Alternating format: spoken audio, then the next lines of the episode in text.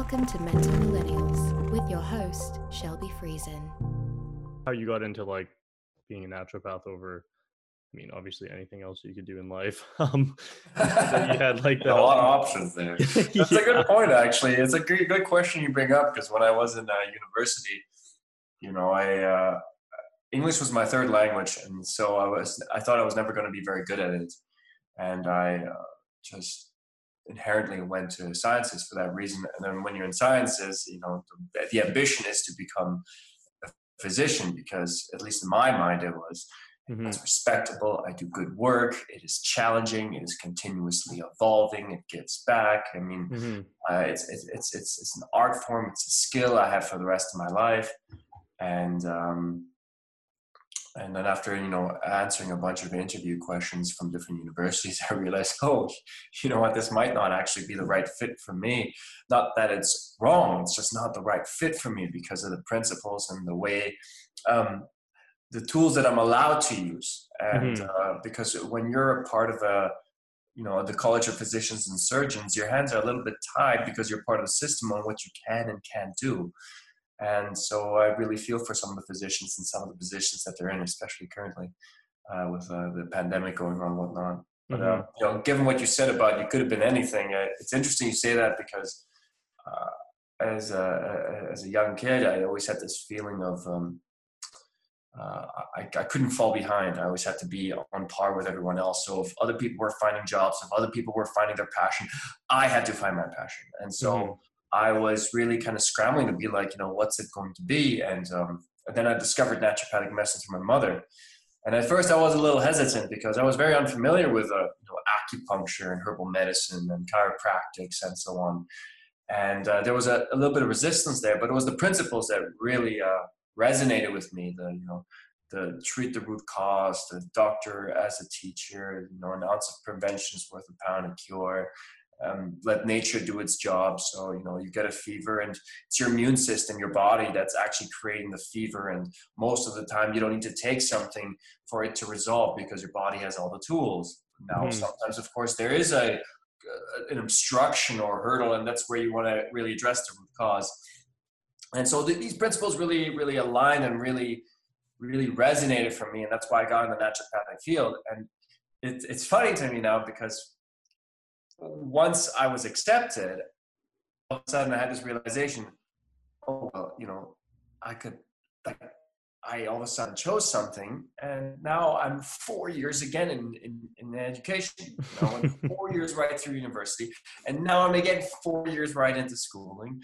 And so I realized, oh, you know, maybe I should have taken a little bit of time just to do some personal growth because uh, I think I, don't know about you, Shelby, but when I when I was young, I I thought a lot about what I wanted to be, and Mhm. not as much as who I wanted to be.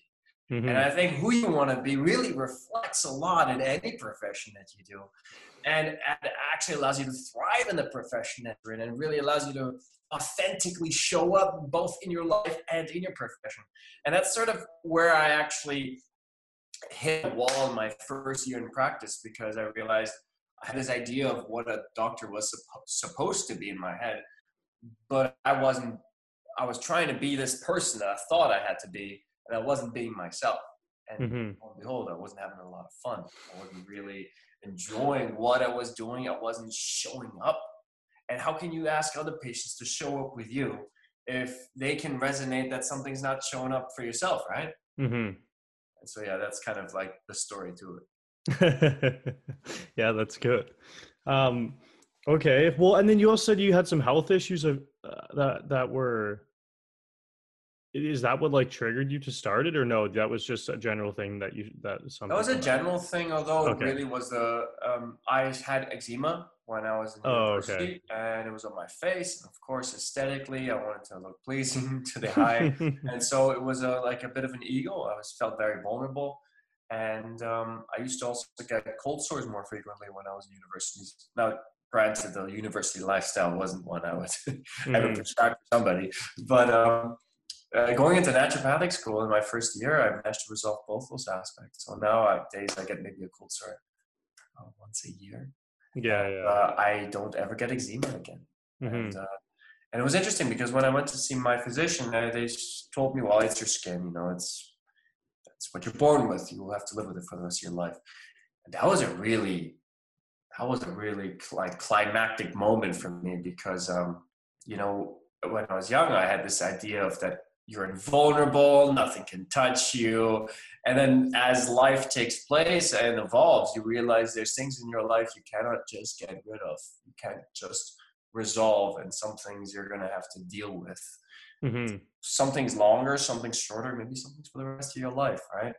And so that was a really vulnerable moment for me where I was like, oh man, like I'm not invulnerable anymore. so yeah, in that respect, naturopathic medicine really came in. Yeah, I think um well all that stuff normally with like doctors like acne and all those sorts of things like I mean I think usually a diet or proper lifestyle can fix that like almost every time.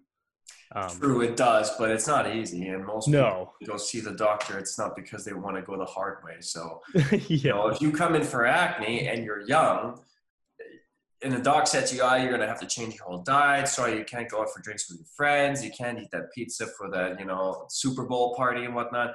You're going to be like, or, you know, they might say, oh, you know what, here's tretinoin. We're going to give you a high dose vitamin A, like super high doses. And voila, it's, it's dissolved or it's like, you know, like significantly better. better but you know there's there's liver toxicity and then your periods might get worse because of the liver and then there's all these side effects that come with it and mm-hmm. uh, then you you as a patient at least if you're informed about it at the end of the day there's no right or wrong you get to make a decision like does that work for me yeah does that work for me right now yeah but i hear what you mean like the, like the things we can do we are so powerful as human beings and uh, and it's just about applying yourself every single day, and that's that's uh, easier said than done. Mm-hmm.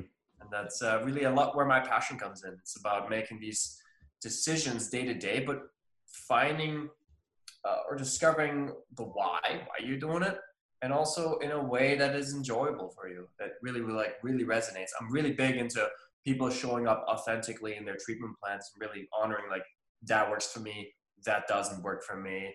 Mm-hmm. I can foresee an obstacle here and I don't think I'm ready or I do not have the tools yet to overcome that. Mm-hmm. And so that way when people make changes, they're they're in alignment with it and they might find those the silver linings in them. Mm-hmm. Yeah, that's true, I guess. It's like yeah, I mean even I think about like back in the day when I first started to see you, um, there was no way I would have just like completely changed my life instantly to the way that it is now, right? Um, yeah, and back then, I think I was like really more so like, oh no, you got to do this. This is the way it's got to be done. And there was less of that silver lining, less of that like middle process of what's going to take place and what's going to happen. Mm-hmm. So uh, I appreciate you being along the road with me for it. yeah, no, that was awesome. I mean, it, I like like I said before, um, comparative to like a doctor, like I learned so much even just from that first time, you know, from the initial consultation that we had. Um, mm. Like, well, I mean, even the research that I've done stuff now, like doctors only have like, I think at a max like four hours worth of like training on on nutrition or things like that. So, to even the fact that nutrition takes a play in your health, um, I mean, I guess for me it was the mental health thing because I never associated like how does eating food going into like your stomach have anything to do with your brain? Um, and I think that's where I was pretty shocked um, for the first time even I'm even hearing that, right? Yeah, no, you're absolutely right. I mean, certainly we sounds all prophetic, being like, "Oh, well, you are what you eat, and you eat mm-hmm. what you mm-hmm. are." Um, I, either one works really, and um, uh, but then you know, understanding the kind of like the details behind that, what's mm-hmm. taking place in your digestive tract? What are you actually producing that's making you feel that way? And what's your relationship around food, right? Mm-hmm. Yeah, there's a lot that can be there. Yeah, I know, honestly, big time. Um, and go going back more for, for you with the the doctor versus naturopath thing. Like when you said you were making that decision on like what they did and didn't let you use, um, like for tools wise to be able to like work with? Was that to be able to work with patients? I think it's because I one thing I realized was that uh, volunteering in the hospital for two years, uh, I realized I never wanted to be in a hospital. It was not a very healing space for me. I mean, Mhm. I think there's tremendous work done there. I have tremendous respect for nurses. Actually, I think they're like the top of the respect pinnacle of the pyramid for me. Um, but uh, it's the the system in which it's it's created and uh, the you know there's certain um, these things you might not like, but they have to be in place. Mhm. And I just realized that who I was did not fit into that mold. Mhm. And I also realized that if I wanted to be part of the public healthcare system, well, then I'm able to make a big impact. Albeit I might only be able to see people for you know five to ten minutes, and uh, I'm a personable person. I believe I like to connect Mhm. with people. I like to really understand the nitty gritty, what's underneath the surface. You know, when we're peeling off the layers, right? Mhm. I feel like it's very difficult for me to do that within that scope. But I mean, there, there comes a price with free universal healthcare, right? Mhm. There's a price that comes with that. And, uh, and I think sometimes patients misunderstand that. You know, they say, oh, my doctor didn't have time for me, or, or my doctor prescribed me this medication before even looking much further, or I was referred to the specialist. Well, these are all great options, actually, because you actually had those choices and you didn't have to pay a dime for it, and you got to see a physician that gave you or provided you with something that was in his toolbox. Mhm. I'm not expecting a physician to be like, yeah, I'm going to make you an intravenous line of vitamins and minerals right now. Or, hey, let me just go in the back and concoct a herbal tea or tincture. No, there's no time for that. And, and like you said, it's not actually within the scope of practice. Mhm. I think that the, the way the system's set up is also to um, help people when they're ill Mhm. not when they're not feeling quite all right. You know, when you come to the doctor, I'm like, yeah, something's not, I don't really know what it is. I'm not feeling at my best. The system's not quite set up for that. And, um, and also the, the testing, the diagnostics that, that we, that we have in our system, um, they're not set up for that either. You know, if you take a look at people's, you know, something as simple as a thyroid marker, uh, known commonly as a TSH, a thyroid stimulating hormone, um, you know, the range is actually fairly large. It's from like 0. Point, I think, four or five to 5.2 or 5.4. That's a really big range. And why is that such a big range? Because if you take, you know, let's say 60, 70% of the population, right? And you know there's a lot of unhealthy people, and there's also a lot of healthy people, Mhm. and you put them on a statistical bell curve, uh, you're going to find this broad range of what's considered to be normal. What's the mean? What what are the standard deviations? What's the median between that? And uh, and you know, and when you get a test done and you fall in within that category or within that parameter, oh, well, then you're considered normal. But that might not necessarily be your normal, right? because Mhm. you're a very unique individual and you have a unique upbringing and you have a unique genetic code and you have a unique nutritional intake and unique way of thinking and dealing and reacting and perceiving and coping with things and um, and I think that's also uh, at times sometimes where naturopathic medicine is a little bit weaker in the evidence-based medicine field. Like it, it's interesting to me that I personally believe that you know personalized medicine is is is, is the pinnacle that we achieve for. I think that really Mhm. does, doesn't matter what kind of medicine you do, but you really personalize it to that person, right? Mhm. The trouble with that though is that when you take that into consideration, like taking a human being into consideration, you think about all the variables I just me- mentioned, right? All the factors that make up that person who they are. It's really difficult to assess something research driven, you know, Mhm. very difficult to take into consideration um, you know like if you took a drug or if you took a particular therapy for a certain period of time and let alone analyzing the research studies such as like you know who sponsored it how many people were in the sample size the, how many dropped out why did they drop out? If they took a therapy let's say they took vitamin c well you know what form of vitamin c was it or they took vitamin e what form of vitamin e was it taking all those specifics aside you're just looking actually at the person. There's so many variables that are difficult to control as a researcher that it certainly it makes sense that some naturopathic modalities are very difficult to uh, to assess. It Mhm. makes sense. It makes sense, but that's also in, in, in this like double-edged sword sort of um, uh, analogy. It's also the strength, right? Mhm. And um, yeah, that, that, that, that was my digression there.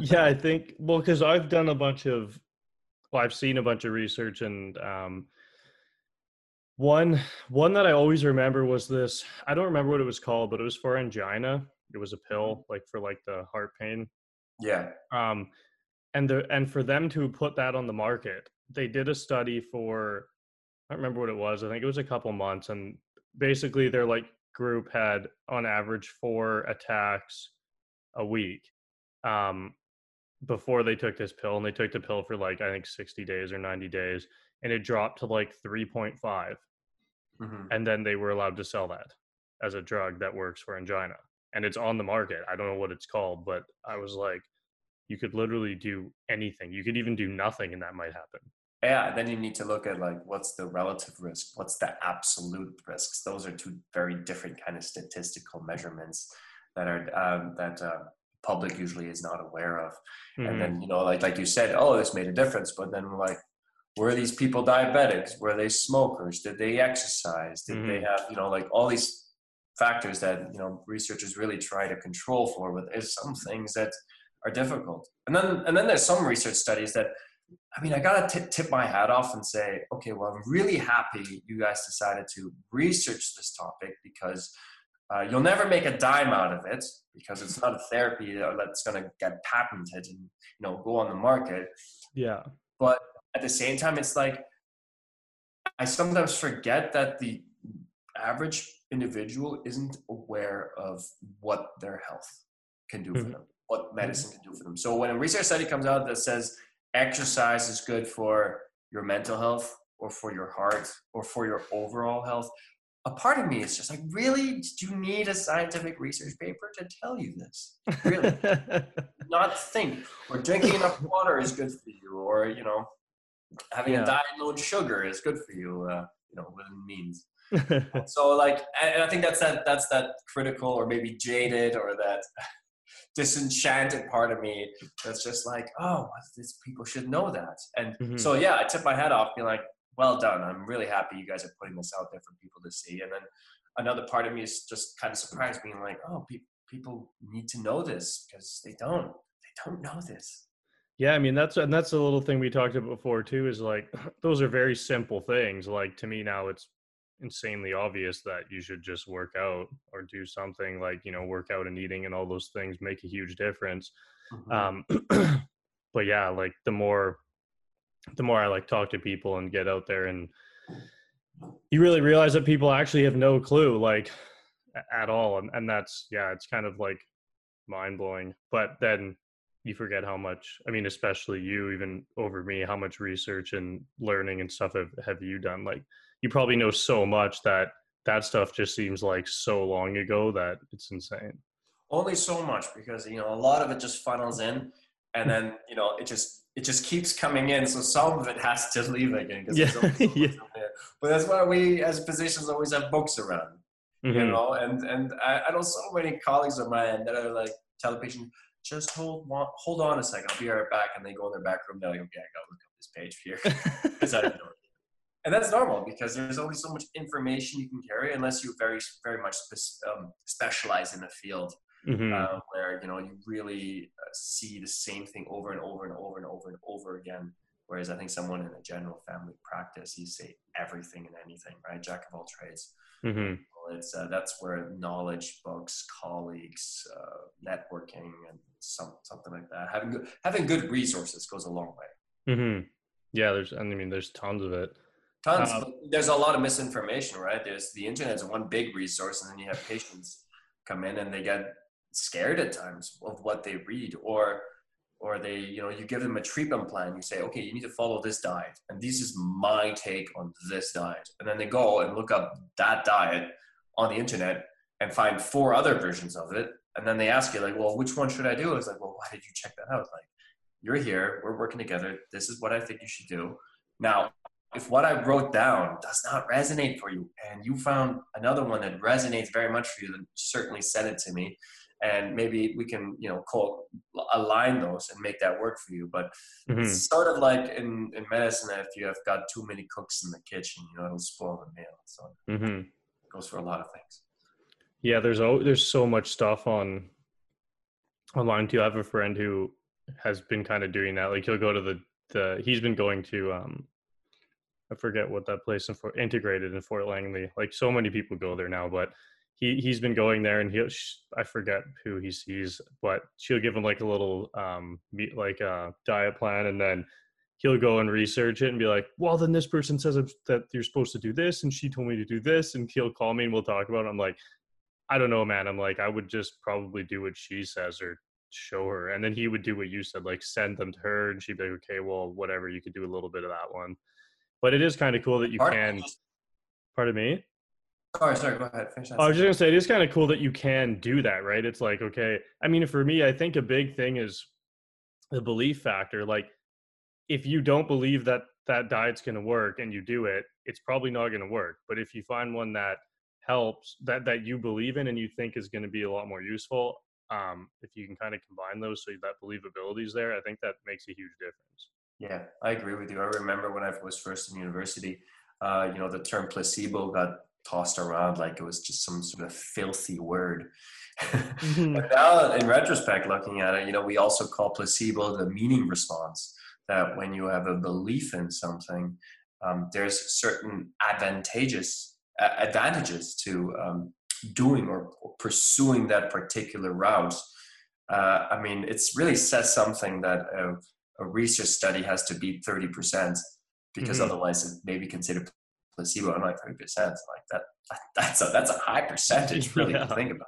And, and, and the reverse is true as well. The nocebo response, when you think something is going to be harmful to you, and then it actually show, you know, follows through like that in Mhm. some way, shape, or form. Um, for me, I think a lot of it is um, compliance, compliance, compliance, compliance. I think if you don't believe in something that doesn't, that's incongruent with you, and then you're asked to do that one time a day, or three times a day, or five times a day, that's very difficult for you to be compliant to that and Mhm. actually um, do that in a way that you know works in alignment with you. And I think there's a lot to be said for that. There's many times I've provided therapies that didn't work out with patients because patients didn't do them. yeah. Like you had all the tools, I gave you what to do, and you still didn't do it. And and certainly that makes sense because sometimes maybe I've like, like overloaded someone or someone wasn't clear with me. I mean, nowadays that's not so much an issue because I've always had a very like transparent dialogue with patients where I'm like, you need to tell me exactly where you're at because I'm here for you. Like I'm not I'm not doing this for me. I'm spending Yeah. this time with you to give you what you're what you're searching for. And you're actually paying me for it. You're actually investing in it. So listen to me. And if this doesn't work now, then let me know when it would work, under what circumstances it would work, what what support you would need to make that work. Mhm. So there's a, I find there's a lot of, uh, call that just, uh, it's it's like the little things that add add everything up. You know, those Mhm. in between moments that are just just as important as the going to see the doctor and getting the treatment plan. Mm-hmm. Um, I, do you find that like when people come to you, um, as opposed to like, I mean, because for me when I came, I just basically there there was just like nothing more that I could get out of a doctor. It's like I went so many times, and they just kept doing the same thing, prescribing me Ativan. Basically said, "Here, take this Ativan and get some exercise." And I'm like, "Okay." I'm like. I, Like, I know- stuff with that, out of respect. yeah i'm like i'm like i know that i have to exercise but i was like i don't think i was like, feel there's- like it. i was like there's no way that's that and that pill are going to fix me so i was like i have to try something else um but do you find that when people come in for the first time that they are like skeptical about things because it's like it's kind of a different way than most people know right or, or most people have they done a lot of research before they see you for the first time I think it's going like to any social networking event. You're gonna find people of different creeds and ages and Yeah. styles. So you know, I I have the the uh, the person that comes in that's actually forced in by their partner. that's that's the worst case scenario because you know you kind of need to do inception on them because they're gonna be putting their walls up from the get go. Yeah. You got the person that comes in and just starts the first 20 minutes off uh, just bashing the medical system and, and, is looking for some sort of connection through that, which they don't find with me because I actually have a lot of understanding mm-hmm. uh, for both sides of that that argument. And um, you know, I I, I have uh, sometimes cancer patients that come up and and then they're surprised that I suggest to them that they do this particular type of chemotherapy, mm-hmm. which I think their oncologist really appreciates when it comes from a naturopathic physician. And you know, I take a look at the research, I take a look at the stats, I take a look at the the health, the quality of life of the patients, and of course, all the additional tools that we have in place as phys- naturopathic physicians to support someone in that cycle. Mm-hmm. Um, and yeah, you know, you get some people that come in very skeptical. You know, I, will never forget, I'll never forget this. You know, there's some patients you just can't forget. Uh, this lady came in and uh, she sat down and she like immediately crossed her arms. she sat across from me. You're gonna talk to me about diet and and like healthy thinking and lifestyle, and don't you dare talk about detoxification. Then this meeting's over. I was just like, what? Really?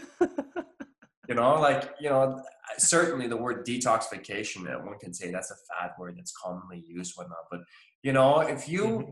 if you defecate, if you urinate, if you sweat, you're detoxing, like yeah. hang out of your body, right? Like there's something to be said for that. Mm-hmm. So um, when people are that skeptical, I usually have a, you know, a very upfront conversation because you know it's it, in a way I also have a, the right as a physician to to make the choice if I'd like to take this patient on as my patient, mm-hmm. sort of like friendship in a way that I want to take on to work together because my belief is that you know you've probably waited quite a while for this to finally address this issue, it's going to take a little bit because mm-hmm. chances are there's multiple aspects of your health that haven't been addressed, right? Let alone mental, emotional. I'm talking even like just physically here, you know, from like certain organs, cell function, etc. Mm-hmm. And um, and so you know, like there's nothing more fulfilling for me than to look in my schedule and see a list of people that I love seeing. It's like, ah, you're awesome, you're awesome, you're awesome. You're okay and you're awesome you're awesome. And and that, that's a very fulfilling practice for me.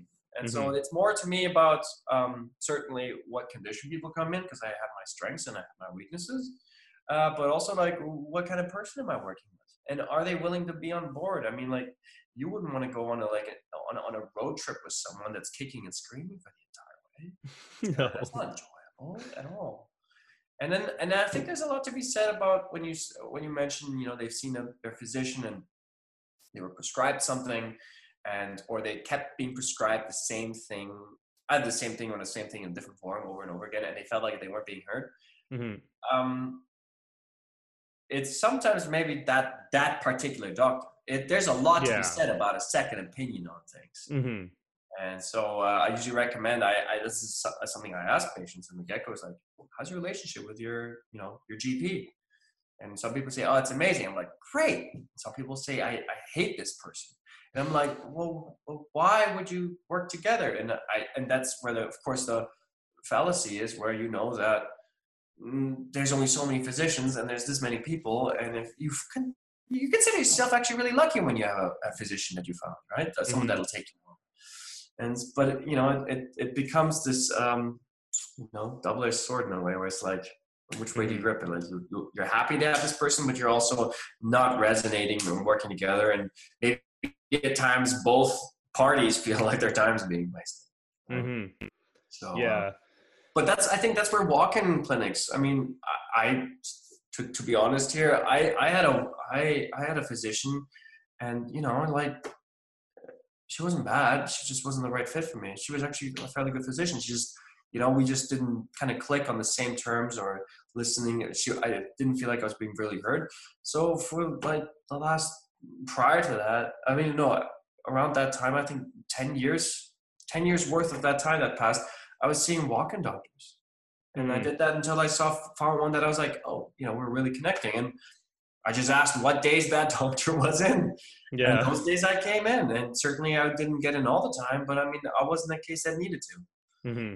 So, um, I, I usually recommend that for patients. And and honestly, go on the College of Physicians and Surgeons website, and uh, you can always find. Um, not always, but you can look up doctors in your area and see who's currently accepting new patients. You kind of Mhm. have to jump on it, and yes, most people are usually grandfathered in through a connection or their family member or whatnot. yeah, I find a lot of places actually don't take new clients. Like there's so many people. Yeah, I remember a clinic said, "Oh, we accept clients." You call a week later, sorry, we're not, we're full. Yeah, I even up at my like family doctor. I actually think he might have retired now, but for me even to get in, like I always found that it was so long. I'd call and she'd be like, "Yeah, we're booking it for next month." I'm like, "Next month?" I'm like, "How the hell is that supposed to help?" So then, Yeah. but they have like an emergency appointment every day. So if you call at 9 a.m. and basically fake that it's not fake, but say that you really need to see someone, Well, yeah, you're just you're just more expressive. That's yeah, th- they- then you can get in that day or usually Generally, I tend to be expressive when I'm at the doctor's office. yeah or the next day so i would always do that and it would work out but um you know. Yeah i think the connection thing too because you know like you're only in the doctor's office for like five or ten minutes i think that was the huge difference. including the time you're waiting for the doctor to show up. yeah true yeah you're spending a lot more time by yourself in the lobby yeah. but i think for me yeah like that five minutes and then coming to see you as a naturopath and spending like you know each appointment was at a minimum 30 minutes especially the first yeah, like two minutes. You know, you're looking at like 90 bucks out of your pocket. So you come in for a first hour, you're spending 200 $210. And that can really feel like a lot of money when you're used to not paying a dime for, for healthcare, right? Mhm. I can totally resonate with that. I, I understand it. And I also understand it from my perspective and from my college's perspective and from my association's perspective, being like, man, we went through also eight years of education. There's hundreds and thousands of dollars that went into the education, the tools, the let alone the practice existing and the staff that you have to pay. And um, what you take on. I mean, like most people don't know that. I believe that when you see a medical doctor, you're not covered under the, the healthcare system. I think it's like $180 for that 10 minutes or something like that. oh really People don't recognize, of course, you know, the benefits they have in being Mhm. healthcare. But there's something to be said. It's kind of like you want to work out and you haven't been able to push yourself. And um, there's one thing to be said about signing up for a gym membership. Mhm. And there's something else to be signed about paying an upfront fee to a trainer or to some, you know, like very specific, specialized, like boxing, CrossFit, uh, I don't know, Mhm. 10 or, you know, round seven or I don't know. There's so many different things that they're called that makes you feel like I've invested in this. So I'm committed. And so I want to do this. And there's Mhm. nothing more I enjoy than working with committed people. And to be honest, uh, when I was a student in, um, in the Boucher Institute, that's a naturopathic school in New Westminster, they have a clinic there for um, low income families, certainly, because you have uh, students that are seeing you and then they are reporting back to a supervisor who is the, that patient's physician per se Mhm. but the students are like the middlemen that get to learn they get to also make their mistakes they get to get feedback both from the patients and from the from from from the doctor Mhm.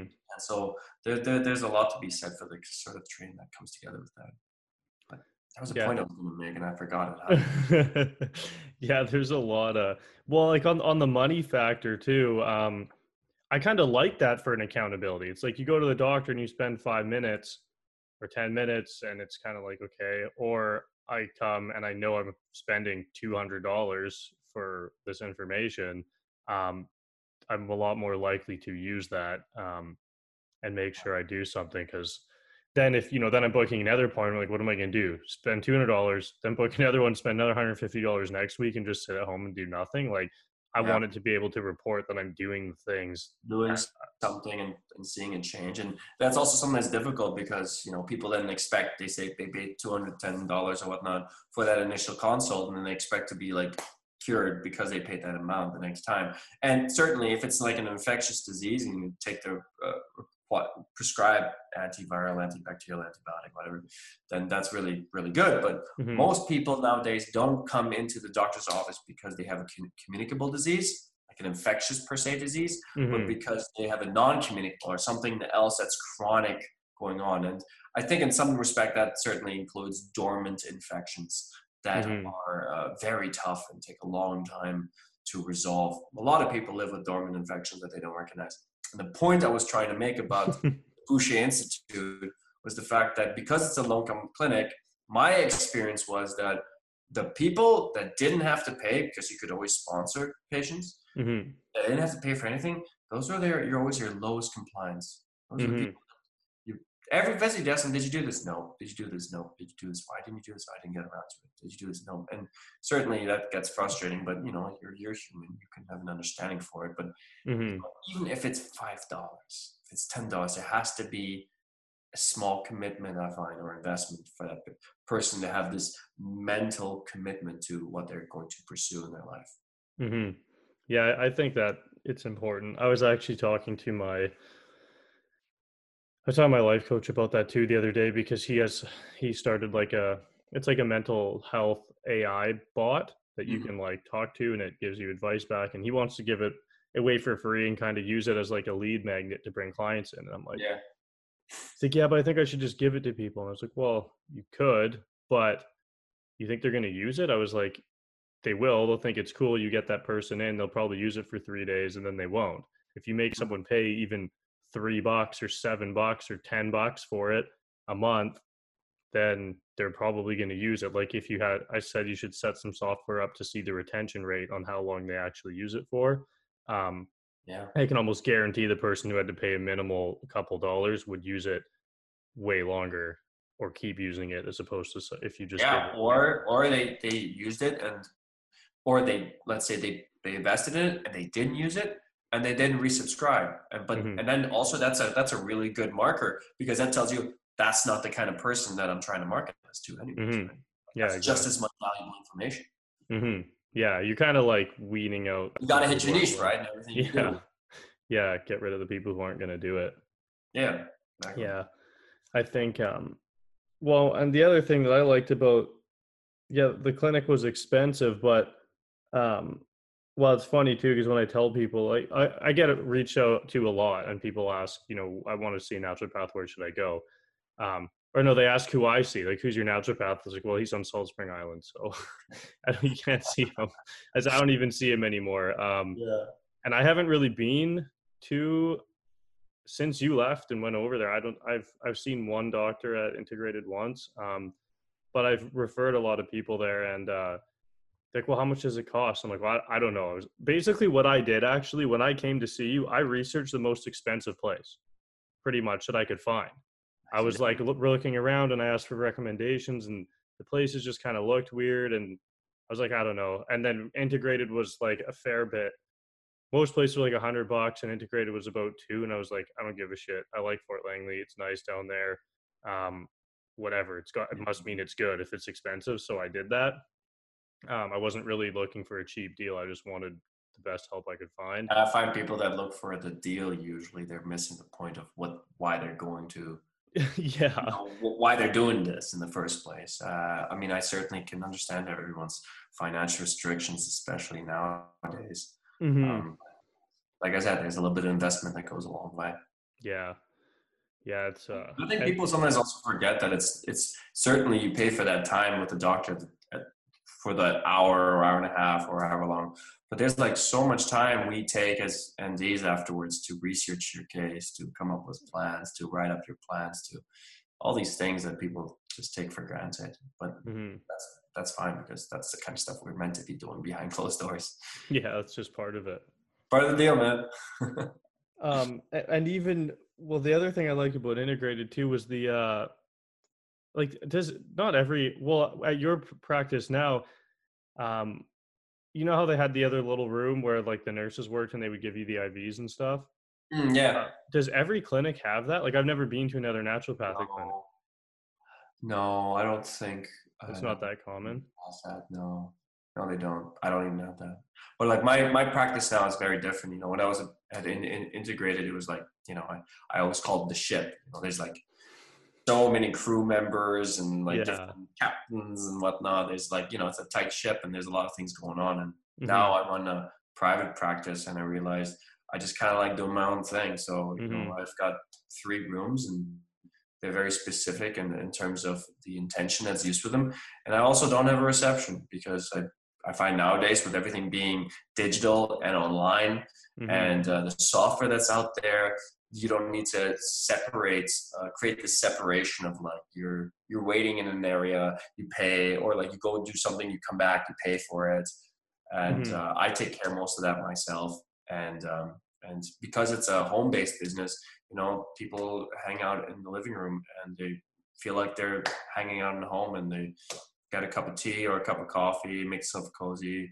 Some people afterwards stay behind for a little bit. Some people, we usually encourage people to go and walk the 70 acres of our property. So we created a lot of healing spaces around that with the intention of becoming a, sort of a health resort, a naturopathic medical retreat center. Mm-hmm. So a lot of my time has been put on that. And, you know, because uh, the idea is being a naturopathic medical retreat center and the fact that we've got uh, one, two, three, six, no, six rooms. That's mm-hmm. six to 12 patients, six to 12 people. You're working with six to 12 people every day.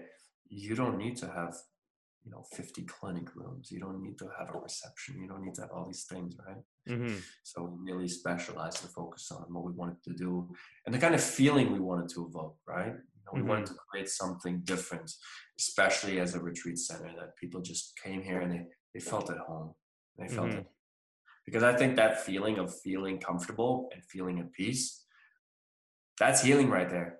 You know, I find like a lot of medicine is good, but it doesn't work as effective if you aren't ready to receive that. You know, if you're running around like a like a plucked chicken all day, uh, it's going to be very difficult for you know your adrenals to recover, for your immune system to activate, for your muscles to relax, for you to get good sleep. And so when you're trying to take all these pills or all these you know pharmaceuticals or whatever it is, or nothing at all, you're doing lifestyle. It's it's a lot harder for some of this stuff to do its work. Your body's not ready to take that on. Mm-hmm. So. Yeah, that's. uh yeah, that's a huge. I mean, I guess that's where I had an advantage too because I took work off. Like I didn't have a choice. I was so messed up that I pretty much couldn't move. Like I couldn't go to work, and I would get so instantly stressed out um, that I just basically had to take a year off and do nothing. And I think that was like one of the biggest things. If if you're going to keep trying stressing yourself out and going, going, going, it's really hard to make a change. Like you're kind of just trying to constantly battle that thing and nothing's really happening. It's just like yeah, right. Do the same thing over and over again without achieving a different result. Yeah, nothing's really changing. Yeah, um, I hear you. And uh, I, you know, in a, in a way, I think there's a little bit of the silver lining with this pandemic taking place, where people are forced to not go to work and are forced to stay home. And uh, and I really recommend for all the viewers right now to really consider, you know, how can I be a creator in my life right now, or how can I really get in touch with myself? Because I'm sure there's a lot of people that are at home that are maybe looking for distractions because they can't go to work. And um, there's maybe some things emotionally that are coming up that they've been trying to suppress for a long time. This is actually the opportunity to let that open and let that out and, and feel that because it's too easy to go back to work whenever that'll be happening and then be like oh i'm too busy to do that. Oh i got these things going on. Oh no i need to do that. And uh, you know we run ourselves with a bunch of excuses all day. And so i think nowadays because of what's happening people don't really have that excuse. Mm-hmm. they'll have other ones. Yeah. That's human. That's human. I i, I got plenty. Yeah yeah me too. No yeah, no, I think it is a great time, and that's what I've been saying. I'm like, I mean, you've got so much time now. Um, there's really no, I mean, even if you're only going to dedicate an hour a day to yourself, I mean, that's an hour more than you did every other day. Yeah, truly dedicate and take the time to do that. I mean, I've been all my life. I'm like super fast at everything that I do, like way too fast, like anxiously written fast, mm-hmm. restlessly fast. And uh, this period was you know, has been a beautiful time for me to slow down and really be okay with slowing down too. You know, because mm-hmm. everyone else has to slow down. I don't have to feel guilty. I'm not sedentary. You know, I'm not being lazy by slowing down a little bit. And then when you get past that phase, you can actually really acknowledge what's going on and then you know, for me, I've been like, oh, what I've learned and the way I've adjusted, the way I've shown up for myself and my family and my wife and my kid, I like that. I like that person. and how can I how can I bring that into a new era of my life? Mhm. I think all a lot of us are going through transitions right now. You know, emotionally, mentally. I think also very much professionally. People going Mhm. through uh, seeking different career opportunities because of what's happening and being forced to do that. And yeah, yeah there's there's growing pains that come with that. But uh, I think once you're past the growing pains, you're you're like, oh, you know, like I've been wanting to do this all my life, and this situation has provided the silver lining for me to do that. Mm-hmm. Yeah, I wonder how how it'll be um, a- after this. Like, I think, um, like, like kind of like the slowing down factor. If, if people will kind of stay like that once it's all things come back to normal, I guess. Yeah, honestly, we'll be around for that. yeah, yeah. Um, and and for the, your, because you guys were getting ready to open the the retreat center, right? Or is it like red? Is it finished? Well, it's already set and done, but right now with uh, Yeah. taking place, we're not expecting anybody visiting anytime soon. No, but but but it was ready to launch until this happened.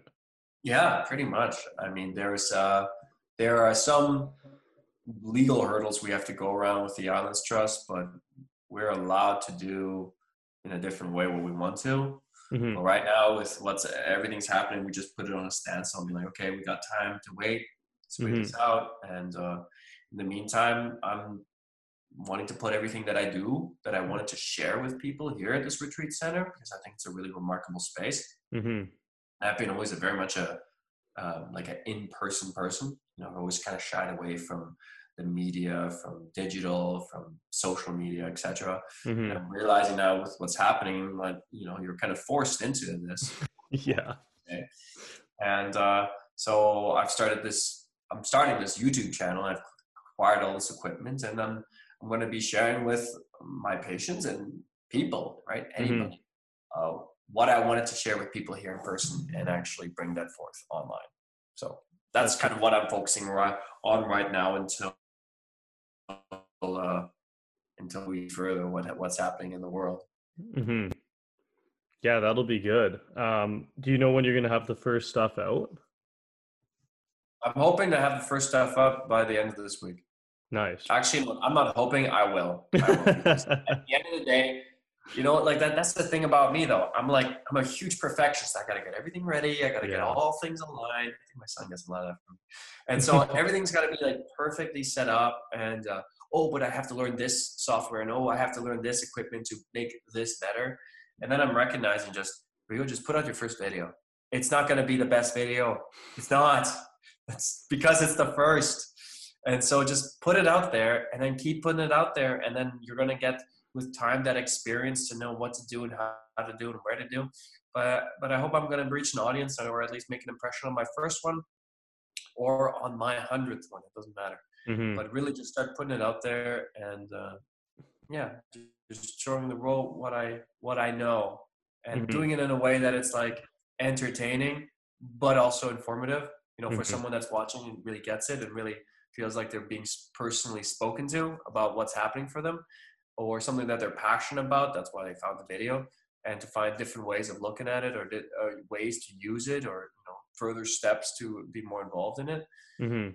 So like, that's kind of what I'm excited about. I, I got a few thoughts floating around my head and I think a lot of it is originally going to be, or initially going to be very much things, lifestyle things that, um, or medical aspects of our life that we could all recognize and resonate with. So mhm. this is not so much a channel for my colleagues. This is not something that like I wouldn't be watching my colleagues' channel if they were talking about stuff that I knew already. But sometimes it's nice to hear a different person's take on it.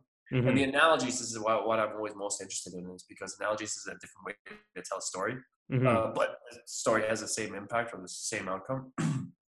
and so I think this is more so for the public that, that I'm doing this. And Mhm. who knows, you know, unfold organically and I get to see who my community is. And I wouldn't be surprised if, you know, it's sort of like show me your friends and I'll show you who you are, that your community ends up being a bit of a reflection of, of yourself, right? Because that's what people can connect with. Mm-hmm. Yeah, that's true. That's a good point. Actually, I never really thought about that. That they would kind of be like you. yeah. I mean, there- there's got to be some sort of overlapping interest, I imagine. Yeah, yeah. Humor, or it's in the delivery, or it's in, you know, the joy you have in, I don't know, drone, Mhm. putting drone footage up, or who knows what. yeah, exactly. oh yeah, no, that'll be good though to get to. Yeah, I mean, and I think that you too, just starting and getting something out there. Um, I'm, I think like even you and I, like even now that you just say that, like you know, you, you kind of attract people like yourself. I'm literally the exact same way. It's like so perfectionist with the podcast. Like even this, what my first time, like took me a year to put to do it Yeah. because I was like, nope, it's not ready yet. I don't know enough. It's not going to and, be. and the fear of failure, right? Yeah. That's, that, that's a big one. The fear of failure, the fear, of, fear of not being good enough. And like, that's why, uh, you know, I easily preach to people, oh, you know, like this is a time where you need to slow down and you need to become a creator or not need to, you, you know, if you have a, I think we all have the ability to create within us. So yeah, I think in some degree you should be able to do that. Um, but the, the problem with creating is that it creates an opportunity for failure, hmm for rejection, for commentary, or not good enough. And I think when you get over that hump, you realize ah, it's not so bad. No. Like and like, those things are going to take place anyways. yeah, like if you're the one putting yourself out there uh, and people are commenting or whatever, maybe saying they don't, you know, I think people are always scared of negative comments or feedback. But at the end of the day, like the people who are giving you that are people who are, they're too scared to do what you're doing anyways. Um, you're so right about that. like if you're the one who's in the ring playing the game and they're not, then it doesn't really matter what they say. What kind like they don't really have Yeah. any advice. Yeah, I think that's where also I come against a little bit of my own uh, obstructions because, you know, I've looked at other people doing social media and you know walking around with their cameras and talking about stuff and and there's many times topics I am not interested in and, and I judge it. Mhm. I'm, I mean, I'm very much a lurker in the way that I don't really write anything, but I do Yeah. my own opinions like everyone does. And I think to myself, oh my God, I could never do that.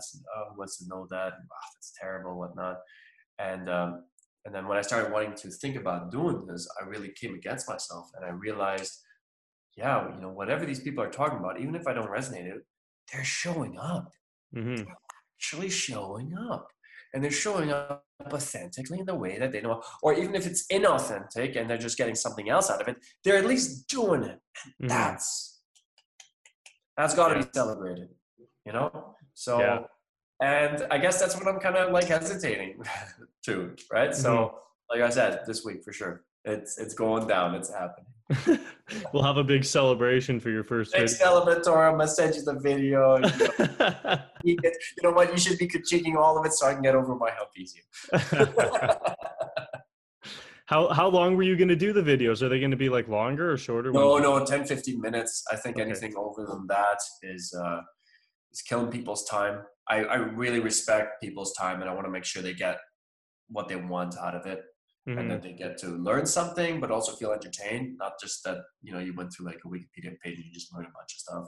Mhm. And uh, I definitely didn't want to, and I wanted to create you know different footage, different areas, different scenarios. Maybe I'll dress up even at times differently and just to like keep a person engaged in this because you know I, I was in a teaching role for quite some time I, I was a supervisor with students and i recognize like people don't online don't have an attention span for like an hour and that, No. that's sometimes what i struggle with is when i go on youtube and i see um, colleagues of mine do a presentation well certainly they actually just filmed their presentation that was meant for an audience not for Yeah. an online audience but they filmed that and i'm just like oh i'm sitting here it's pixelated the audio's terrible and it's an hour of just talking unless you're just like you know unless that's your like lifeblood and you just love that topic it's Mhm. kind of difficult to stay the whole way there for it so um, i think i want to create something that's really informative and applicable for yourself in a very health related capacity which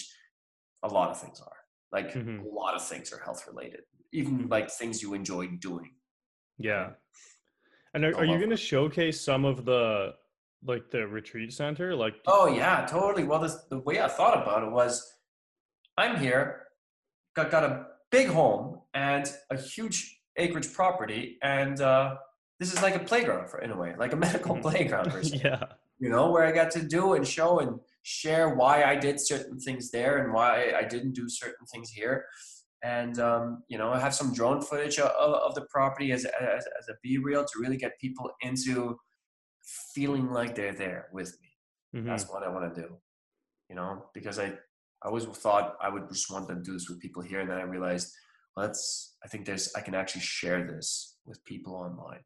I think that's possible. I used to never think that experiences translate online but this whole transition period that we're living in now has really made me double double think about you know people having zoom meetings people working far away from home. I'm getting people uh, doing facetime much more with me and just getting together just to chat or have a glass of wine or whatnot. And so i'm real i'm recognizing how much room there is actually for the online platform to share an experience together. And so that's really what i want to be doing. And uh, I Mhm. finally got all the equipment to do it. So it's just me putting a little bit of fire into my ass and getting going. Yeah, that'll it's gonna be awesome too because I think um, it'll showcase so much that it'll almost be like when when things do come back around, it'll also be so much to showcase what's going on there for people who actually want to come in person when that's a- when that's an option too, right? Yeah, absolutely. I totally agree with you. Because I Mm. mean, I like I said, I was always always kind of more narrow-minded, being like, this is more for the pe- person that comes here, not for the person to see. And I think our website does a really good job at showcasing a feeling. That's always one I wanted to give people a feeling of something. And certainly, there's medical information on that website to, that people can relate with. But it's Mhm. not one of those medical websites you go on and it's just medical jargon for like 500 pages and it's Mhm.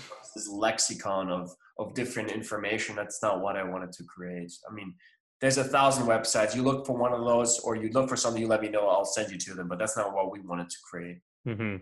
so for us it was very much about videos and the feeling and the, the look of it and also um, yeah getting some of the my my principles across and the importance you know like like a big thing here was nature nature being a very important piece that people are really wanting to connect with right now or uh, neuroception the aspect of polyvagal theory which is all about people are in states before they're in stories and people react to things before they even recognize they react to things and they do that because they've been taught since childhood to respond to certain things um, physiologically and then there comes a feeling behind that and then Mhm. also you know the importance of nutrition you know it- like uh, spring uh, i'd say probably every meal that i have has come from a farm or somewhere within my 30 mile radius and that feels really kind of special and so i know where my food's coming from and that's certainly important but also about putting food together in a way that's easy and enjoyable and having Mhm. fun with it. Like the big thing for this whole project and everything that i'm even doing online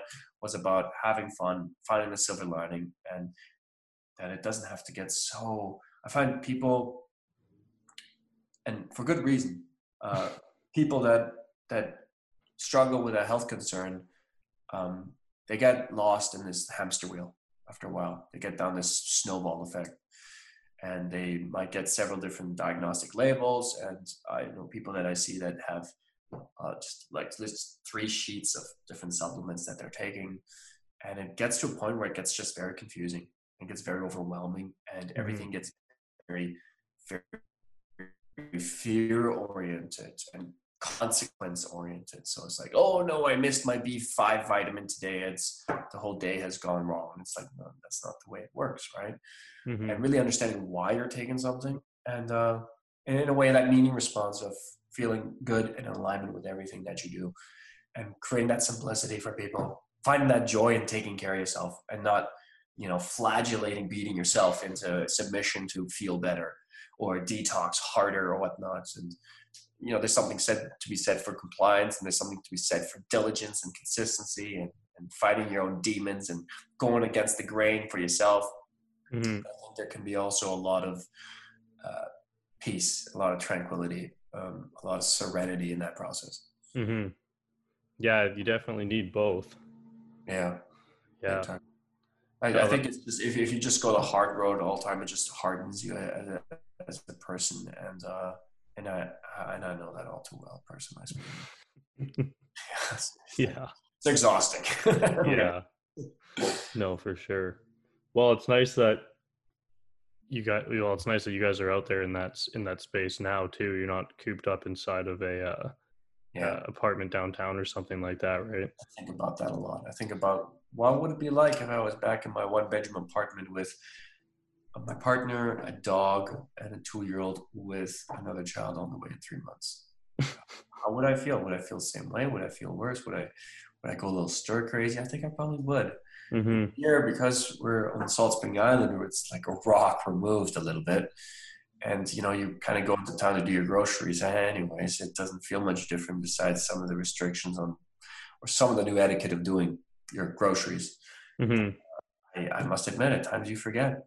Times I forget what's happening in the world because I'm fortunate enough to be so deep entrenched in the woods and in nature, and you know, in a retreat center where I get to do a lot of things. Right? Mm-hmm.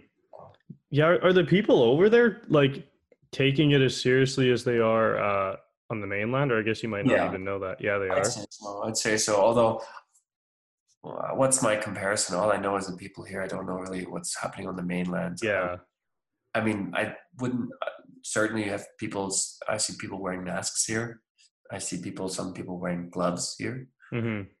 Then I also see people congregating together, and so Yeah. you kind of get both worlds. Yeah. Same same thing. So I think in I think it's this yeah it's the same thing. I just think the difference is is that when you're in an urban city, Mm-hmm. city like Vancouver or Toronto or Montreal, um, you know, there's a certain buzzingness to it, right? That attracts some people.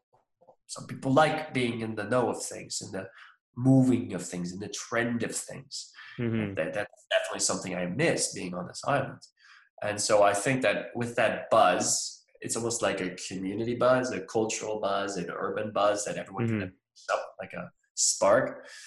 And I think in some cities it's worse than others. Like, you know, like I've heard when someone's, I once told a person, oh, you know, like Vancouver is really fast for me. It's a really quick paced. They laughed at me and they were like, oh, you got to come to LA.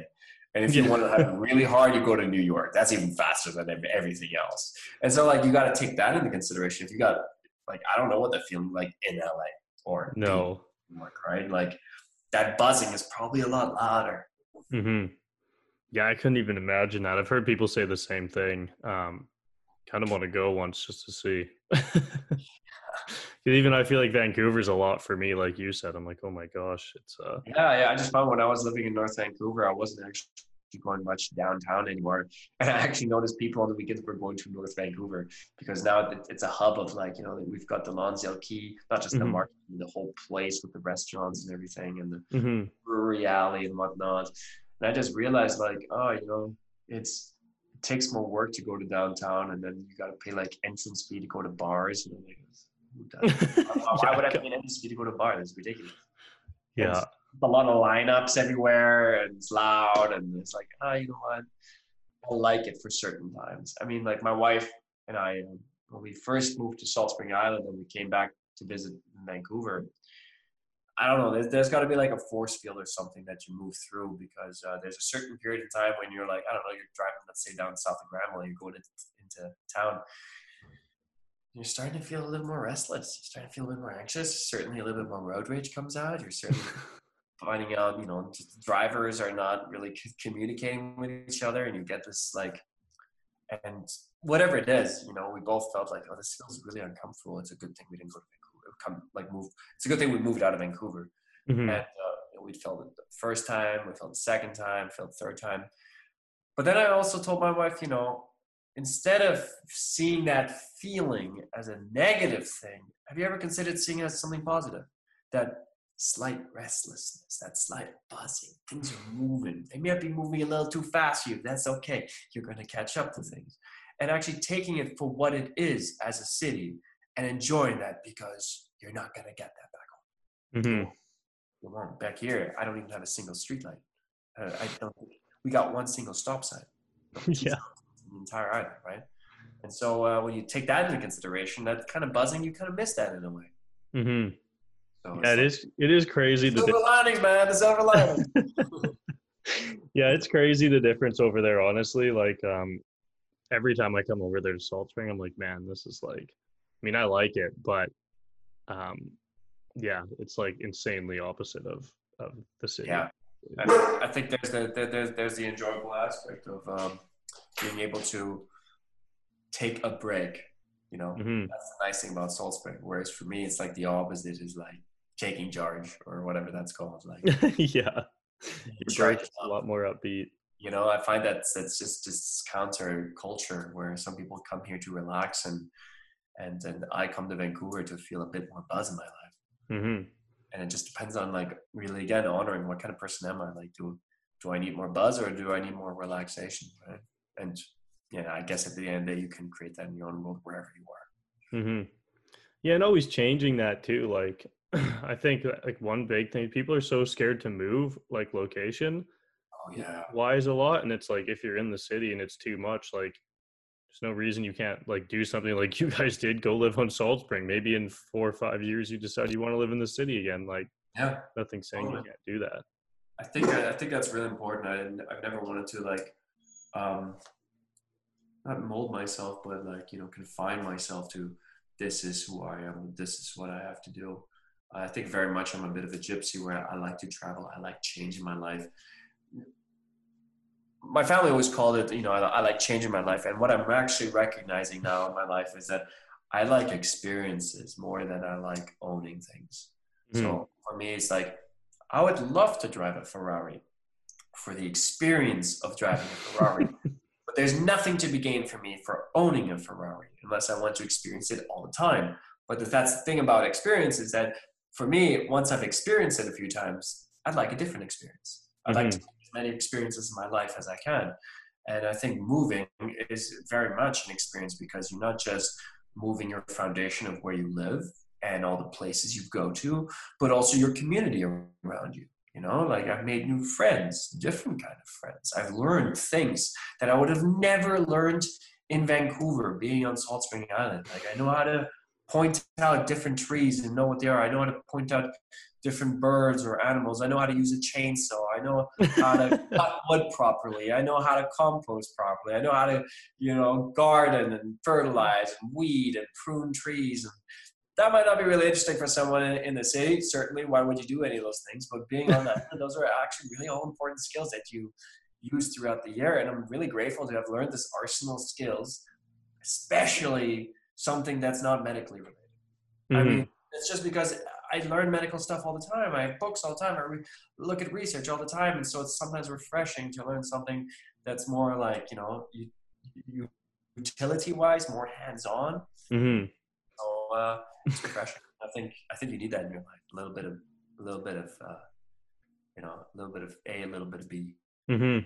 Yeah, keep it, change it up, and Yeah, yeah, yeah. Change it up. Change it up. It's just you know when you're married and you've got a family and whatnot, you can't change it up too often. There's yeah, other people that need to change with you. yeah, that makes it a little down tougher.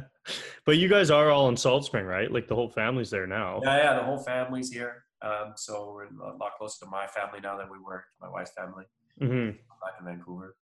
And and there's a lot to be said about working together as a family. Wow, you really get to learn your family when you work together. And Yeah. A different side of your family, of your parents, or who they are. You get to really see them as human beings, both great and fallible at the same time. You get to see how people work things and figure out your own strengths and weaknesses.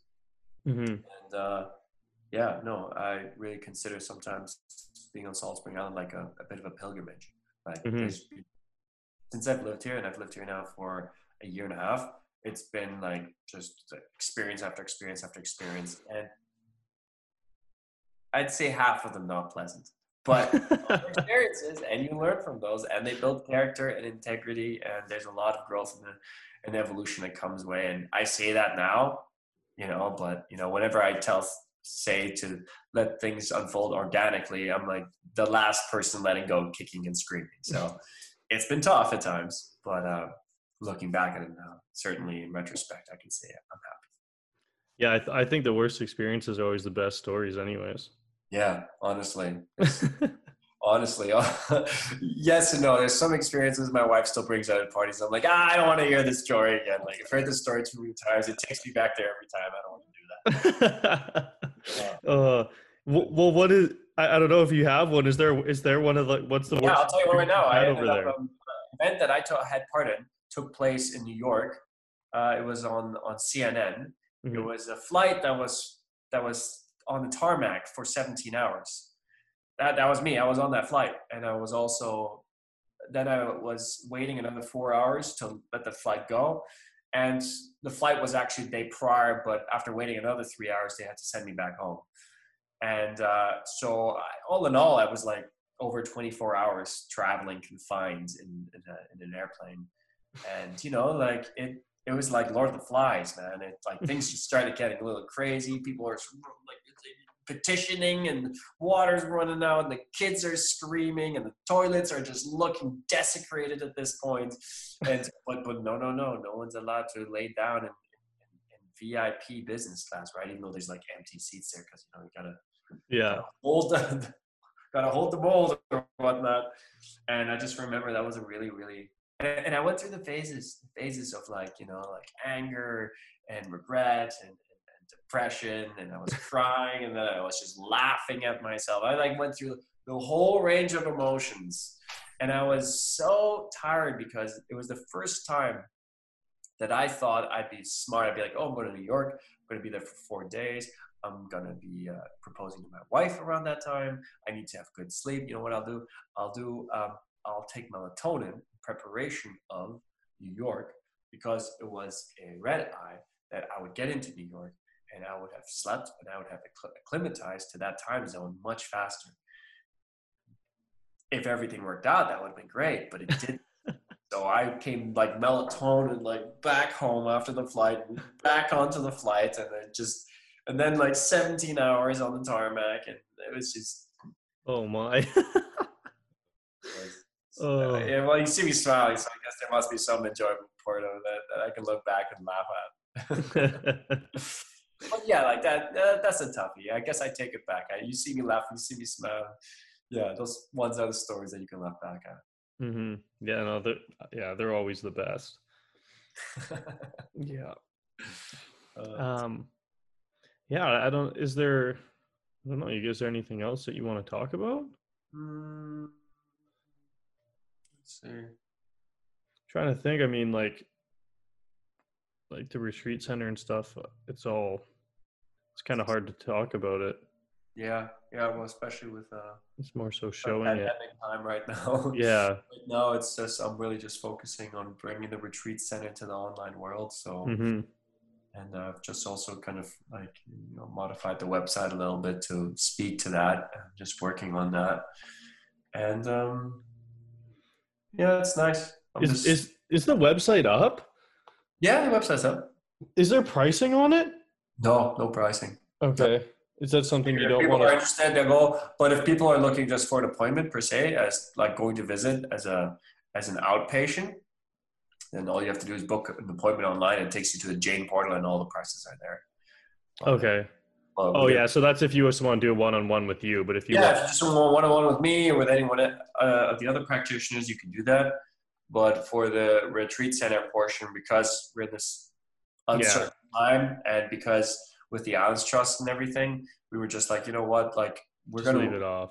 We have a page there for people that are interested, and they can ask us about it, and then if we can work something out, we will work something out. Mm-hmm. Well, right now it's just kind of on standstill. And for that, like when it, I mean, I guess this is like, and who knows when, but is there like a certain time people have to stay for? could you come and stay for like one or two nights, or you want people to stay for like a week? I think I genuinely like to people for people to stay at least a week. Yeah, I think it like have you ever noticed when you've traveled, it takes you maybe like two or three days to unwind until you're yeah, like, yeah. So yeah. it's like why have someone come for so short and then leave again? Um, mm-hmm. Um, I think for some, but again, it's just depends on circumstances. Depends on how many rooms are filled. Depends on the person. Like you know, mm-hmm. You came to visit, it'd be a very different thing. I know who you are. Yeah. and um, so uh, yeah, like you know, I think the original plan was a week to two weeks, but you know, originally we had this big plan of it being only for cancer patients because you know that was my my field. My field was cancer. I went to Germany. I saw all the different cancer care centers there. I wanted to emulate those because I thought something like this didn't exist in Canada, and I was just so set on it. Mm-hmm. And um, with all the resistance and all the delays we've had, both in construction and legally, with being able to do this, it's really allowed me to think a little bit. And I came to the realization that my interest in the cancer field was always quality of life. It was always mental health. It was always mm-hmm. about allowing people to you know find the best in their lives and thrive and find purpose and live with purpose and like with any condition learn that they may have to live with cancer for the rest of their life mm-hmm. whether that cancer is cancer free because even as a survivor you still feel like there's a mark that's placed on you or a feeling that encapsulates or a fear that it may happen again let alone if you've had you know a mastectomy you had your breasts removed or you had certain body parts removed that certainly you would feel like that makes up who i am as, as a person mm-hmm. i feel that that's part of my journey um, but also realizing like if you know that this is something you have to live with finding a, some level of acceptance and congruency to move forward in life whether that cancer is debilitating or whether that cancer is managing or that cancer is regressing or you're looking at end of life because at that point in time like that that if you're looking at end of life and you're in a palliative setting and you're no longer at this point of in your life where you know that you have a finite amount of time to be on this planet mm-hmm. You know there's a lot to be said about continuing the fight and the toll it takes on you and the toll it takes on your family and the side effects that may come with that. And then there's another thing to be said about living your life, mm-hmm. about being around the closest ones and realizing what's important to you and and getting some level of acceptance and uh, understanding about your you know existence in, in life and finding a, a good balance between those. And uh, so for me, it was always about what was happening in here. Mm-hmm. I didn't recognize that. I didn't recognize that at first. It took me a while because I was so focused on learning, excuse me, all, all the conventional therapy, so like immunotherapy, chemo, radio, whatnot, surgery, mm-hmm. how to support those, how to mitigate their side effects. Then I learned a lot about the natural approaches of certain medications or supplements or herbs that are able to help support and or address the cancer, certain therapies, uh, ways, you know, all that stuff. I learned that stuff and mm-hmm. certainly it's continuously evolving. We're always learning new things like off-label drug medications and whatnot. But um, that part about like what's happening up in here, I felt like that was always the part that was the hardest for me to ever uh, work out because it's every person's so unique and and and, and really figuring out how to, how to work with people in that sense because I think a lot of what's happening in here is going to have an effect on your body. Um, I'm I'm not going to say, oh, you know, like heal your mind, heal your body. Like your thoughts can get your cancer rid of. Uh, nor do I think that um, food is what made your cancer. Food's what's going to break your cancer. Mm-hmm. Um, I think those are very uh,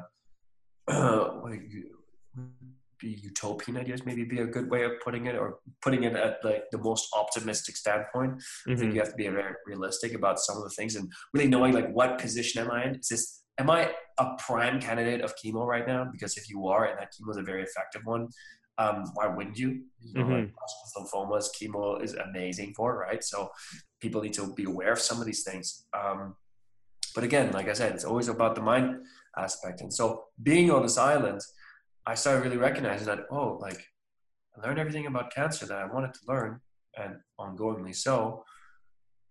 But I really want to spend a lot more time now on this mental health part mm-hmm. really want to focus more on that because I think I think I had maybe also the mistaken belief that people that live with cancer required more mental health support than anybody else, and I don't think that's true anymore. Mm-hmm. I think a lot of people that can live beautiful lives without any condition, but mental health is what is hindering them from growing and evolving and thriving in their lives, uh, no matter what condition, if any at all, they live with, besides the mental health portion itself. Mm-hmm. And so that's really what I've been wanting to focus this retreat center on. And so then it changed from being like, oh, you know, we're a center for cancer care and helping people with, you know, high end tech equipment and lifestyle and mindset and mind, body, spirit and meditation, all these great things, uh, to being like, no, we actually welcome anybody that's in, in search for greater health and be aware that we'll be doing a big, big, big like focus on your mental health. Mm-hmm. That's so important. And I think that's why we ask people to stay a week or two weeks because it takes that much time to sort of unfold and peel the layers of the onion off and see what comes up. And we also recommend people usually to come with their with their partners or mm-hmm. someone uh, because it's good to have that soundboard. It's good to have someone that sees you for who you are. Sometimes it's very difficult for us to see who we are and what kind of shit we're in when you're so Mhm. deep. Sometimes good for someone like just to someone just to take you out of that quicksand, be like, yeah, look at that. that that's what we're sitting in, and this is why you were sitting in it. This is what's going on. You probably know that already, but you're so emotionally intertwined and attached and bound to it, chained in some degrees to some of those thoughts, pre- pre- like pre- prevalent thoughts you're having. That's very difficult for you to keep keep it moving. hmm And so, like, that's kind of what I'm focusing on. So, like, right now, kind of what what's happening for us is that, um, yeah, I'd say for better or not, with what's happening happening in the pandemic right now, we're taking the time to close the retreat center. So there's we're not Yeah. letting anybody come right now. We're gonna wait and see what happens with our island proceedings to make sure that you know we're German. We like to have everything by the book. All things work in alignment. And I really want to focus more so on this online stuff that I'm doing right now. I'm Mhm. still having a practice, but it's ve- very much slimmed down based on what's happening. A lot of it is telemedicine now, so I don't get to see a lot of people coming up here. Um, but you know, like a large part of it is now just doing this online stuff. So I gotta tell you, that's really where my heart's in it right now. Oh, awesome. Um, yeah, like I love that that direction for the center, and and the thing for me too is I was always like, people would talk about things. I'm like, yeah, my naturopath and his family created this thing up there, but I think it's only for cancer. But I think that's cool that it is for everyone. Um, Should be for everyone, right? I think the only thing I sometimes struggle with is like, and I, this definitely still overlaps in men- mental health is uh, hardcore addictions. mm, reason why is because when you have people with really, really, really, really hard addictions, like we're talking like uh, certainly ad- addiction can be anything, but yeah, just for simplicity's sake, I'll just say crystal meth, crack, whatnot. You know, things Mhm. that are going to have a major physiological impact, which is something you live with for the rest of your life. Um, you need to have a lot of lot of staff. You need to have a lot of systems in place. hmm And you know, if you've got if you go on our website, you re- you'll recognize you're coming into someone's home. A- a-.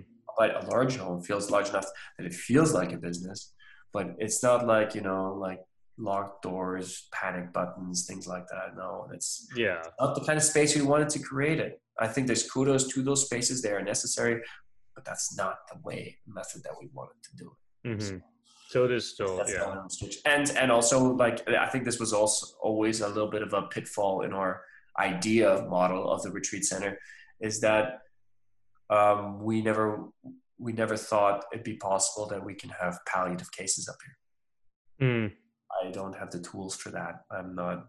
I was gonna ask that. So if someone was was actually at like at the end of the road, would you have to send them somewhere else? Yeah, I would. And sometimes even Like as you can't just have someone pass away. and and- they're not able to travel. They, they got to stay put too. Yeah. Like you can't just have someone like basically die in one of the bedrooms. I mean, you certainly could. Oh, you could? I could. I don't, don't think there's anything against it as long as that person's wish. I, I think so. Okay, I got to check with my college. huh? yeah.